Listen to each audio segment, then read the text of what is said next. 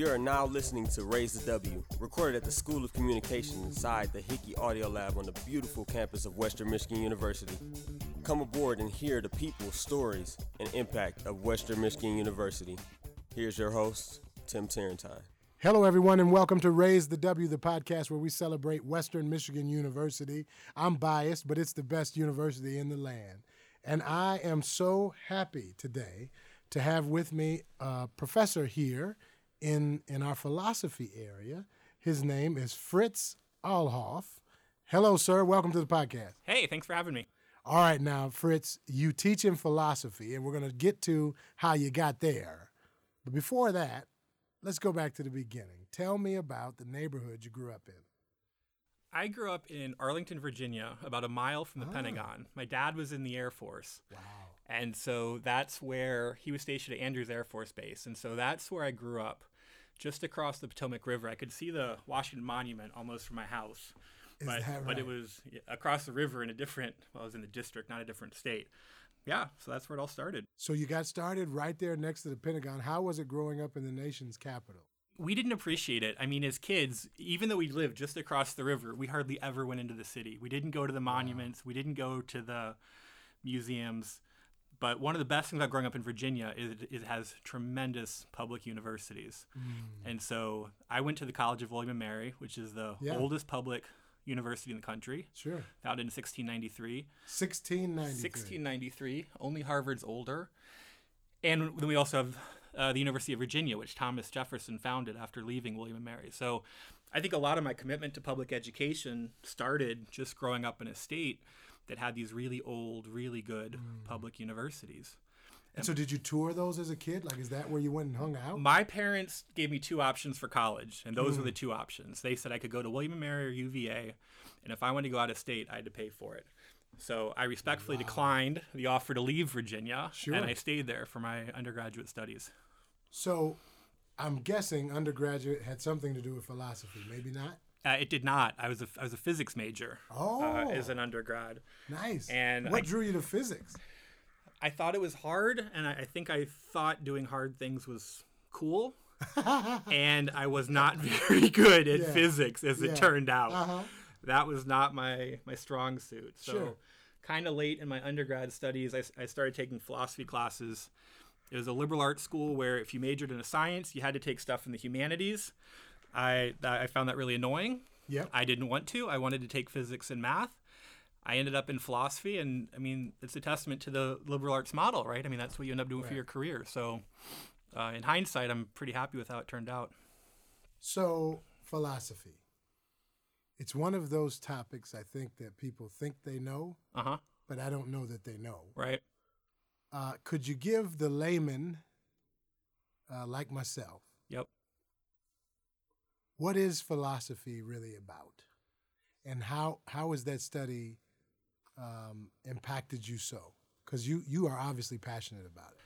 I am, and so I think philo- I don't think about philosophy as being defined by content areas. I think about philosophy as being defined by critical thinking, analytical skills, clear communication, clear writing, and I think all those are, are fantastic. In in the department here at Western, a lot of our students are, are majors in other departments or colleges, and so we don't always get to keep a hold on those students for very long. They come take us for service classes and gen eds, and that we can contribute to their their critical thinking, their writing.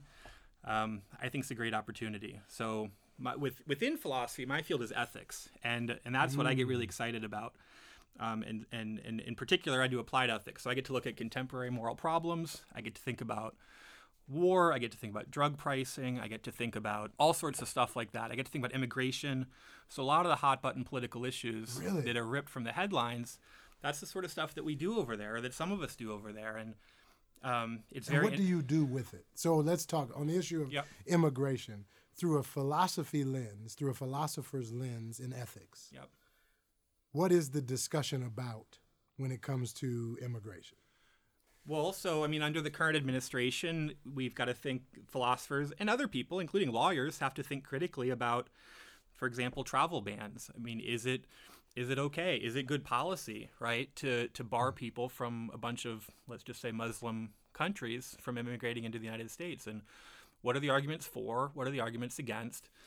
And I think one thing that philosophy is really, when we're at our best, it's it's when we have an open mind. It's when we want to see what's the best argument on both sides. Hmm. So I think in philosophy, maybe unlike some other fields, uh, we tend not, or I tend not to go into discussions with much confidence that I know what the answers are.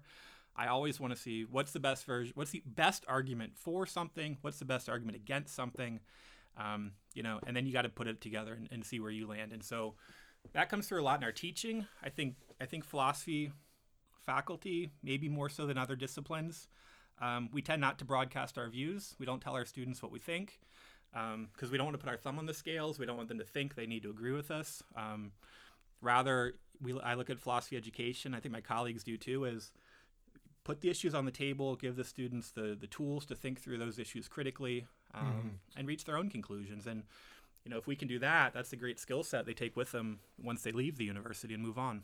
And we hear from employers all the time right. that uh, the critical thinking, the problem solving, the ability to listen to multiple reasonings yep. and then make sound decisions is really a a booster. That's right. For success and a booster for uh, career length in a company or in any chosen field, quite frankly, those skill sets we know are very important. And so. one thing that happened last year, I don't know if you caught this, but during during the presidential debate, Senator Rubio said, I don't know why he said this, but he said we don't need more philosophers, we need more welders.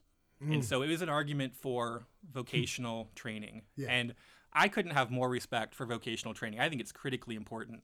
Um, yeah. and I and, and I agree with Senator Rubio. We probably need more welders, but you know you don't get there by denigrating philosophy right? I mean right. and a lot of the fallout after that that conversation which you know was all over the philosophy blogs was looking at um, was looking at salaries of philosophers was looking at um, job satisfaction life you know welfare. And we did great. I mean that's that's yeah. so you might look at it and say well what's a professional philosopher do? But i mean the answer is they do everything. They work at banks right? They work in publishing. They go into politics. And so whether yeah. you decide to pursue you know a job in academia uh, or not. I mean, that's up to you. But philosophy's got a lot to offer beyond that sort of narrow career yeah, path.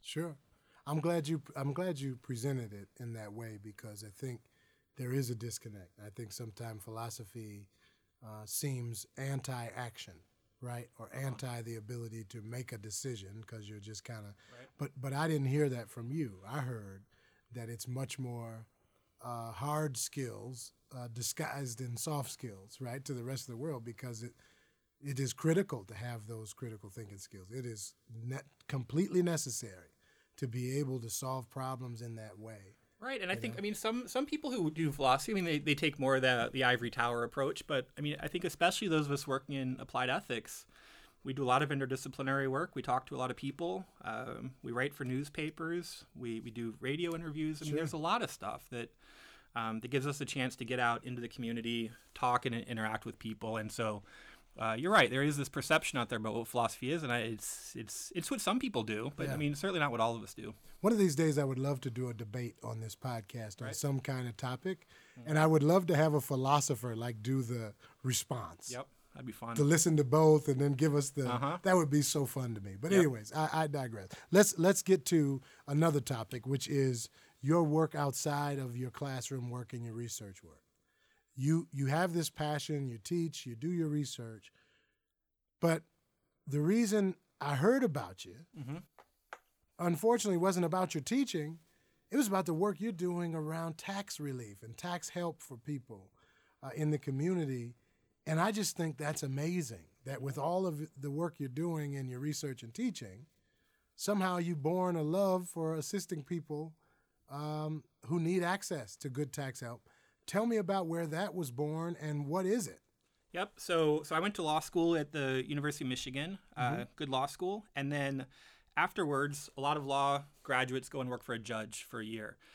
Uh, you you basically apply to the entire country. It's really selective, um, very competitive positions. Each one gets several hundred applications, and then you just wait and you see who calls you, if anybody yeah. calls you. Right. And uh, so my my phone call came from area code 907, and I said I don't even know what that is. Yeah. And the other rule is you never answer your phone because you don't want to be caught off guard. So you let it go to voicemail. You Google the phone number. Gather yourself. Probably before you listen to the voicemail, you're so nervous. So that's at Anchorage, Alaska. And I said, What is Anchorage, going on Alaska. here? Anchorage, Alaska. And it was from the incoming Chief Justice of the Alaska Supreme Court. And he offered me a year in Alaska to do legal research, work at a you know pretty high level, uh, and have the opportunity to spend a year in Alaska. So I jumped on that. A university was really supportive. I got leave to go do it, um, both from my department, dean, provost, the whole way up. Great, great support. Um, spent the year out out in Anchorage doing law, and and got hooked up with this nonprofit that sends people out to rural Alaskan villages that are off the road system. You got to fly in on four seat planes, then get on snow machines, head into the villages, um, and and do taxes for people that don't have the resources or the um, I mean, they're so isolated, right? They can't just go to H and R Block, but I mean, a lot of them don't have the um, the knowledge of the system and, and how to navigate it, and so um, and so this program um, provides volunteer tax preparers to go into these villages and do taxes for for these people, and and every year the the, the group does about seven thousand tax returns.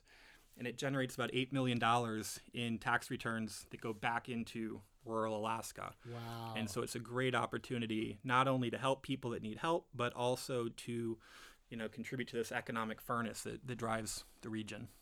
I love the word you use, furnace. Uh huh. Yeah. And so are you still doing that with that group? I am. And so since I left Alaska and moved back to Michigan, I've gone out every year. I've taken um, uh, preparers from the from the business school. We've gotten generous support from from them as well. And um, yeah, and so we spend a week a year. It's in February, which is the coldest time of the year. That's when we go. We go Lord because that's when the W 2s get mailed out. They show up February 1st. Taxes are due April 15th. So you got to be there in that window. That's just, it'd be nice if it was June, but that's just not how it goes. So, you know, February, my friends uh, are going to Cancun and Acapulco, 80, 90 degrees, and I'm at 50 below. Five zero below. Five zero. What do they make those coats with? Uh, they make those coats with you stay inside most of the day. It, it's right. it's it's hard to catch up. What that's it? uh, Ten minutes of sunshine, fifteen minutes or something crazy. Like that? that's about that's about right. So you know, you just you put on two three sweatshirts, you put on some coats, some sweatpants, some wool socks. You do the best you can. Everything you said was plural. That's right. Yeah. You're layered up. Um, Wow. But it's uh it's fun. What do you? I'm going to get you out of here in a second, but that, what do you get from that? How does that make you feel? Because to take Broncos out there and to do what you're doing, what do you get from that? What's the ROI for you? we just love meeting these people that live in these in incredibly isolated circumstances 200 2 to 300 people is the size of most of these villages and they're again off the road system they don't have access to grocery stores or i mean any of the stuff that we're you know we're familiar with so um, it's a great adventure, but also you, know, you just see the joy, man. I mean, they, you, you help these people with their taxes, and they're just so grateful. You know, you feel like you're you're participating in a community. You feel like you're helping Yeah. people, and then you mentioned earlier employers. It's it's a great opportunity for our for our business students um, to go out and do this trip, and then when they start interviewing for jobs, the the employers take so much interest in this. I mean, It's a great story. it's a great story and it's you know and these are cool people who go do that so i think the employers really latch onto that and say wow the the fact that you took a week off of spring break when you could have gone to mexico and you went to alaska that says something about your character. It says something about your your community awesome. service. Um, and so we've you know students coming out of that program have done great with job placement and that's that's part of it. For me that's not the driving force. For me it's the adventure and um, and helping people. But it is nice that these students have gone on to do well after the program. Well, you've played a huge role in that, it seems, and I appreciate your time today. It's an exciting topic to, to learn about philosophy, but then to to just walk away with this story uh, of passion and love for people, and and helping Western continue to spread its brand and wings. That that we do have people who care, and and a university and its people can make a difference everywhere you go. I appreciate that, and Right. thanks for the invitation. It's a privilege to talk to you. Absolutely. If you want to learn more about Fritz and the work going on, either in the philosophy department or with uh, the group who goes out into the freezing conditions to do a lot of good work, uh, go to mywmu.com slash raise the W, and you'll be able to find more information there. If you're out today talking to family and friends or people that you know, make sure that you tell them about Western Michigan University. Maybe you know a family with a student who's a teenager trying to figure out where to go. Tell them to come to a place where the philosophy teachers do taxes in Alaska. We are the bomb.com, and you should come be a part of it. Tell them about WMU, and if you do, You'll help us all to raise the W.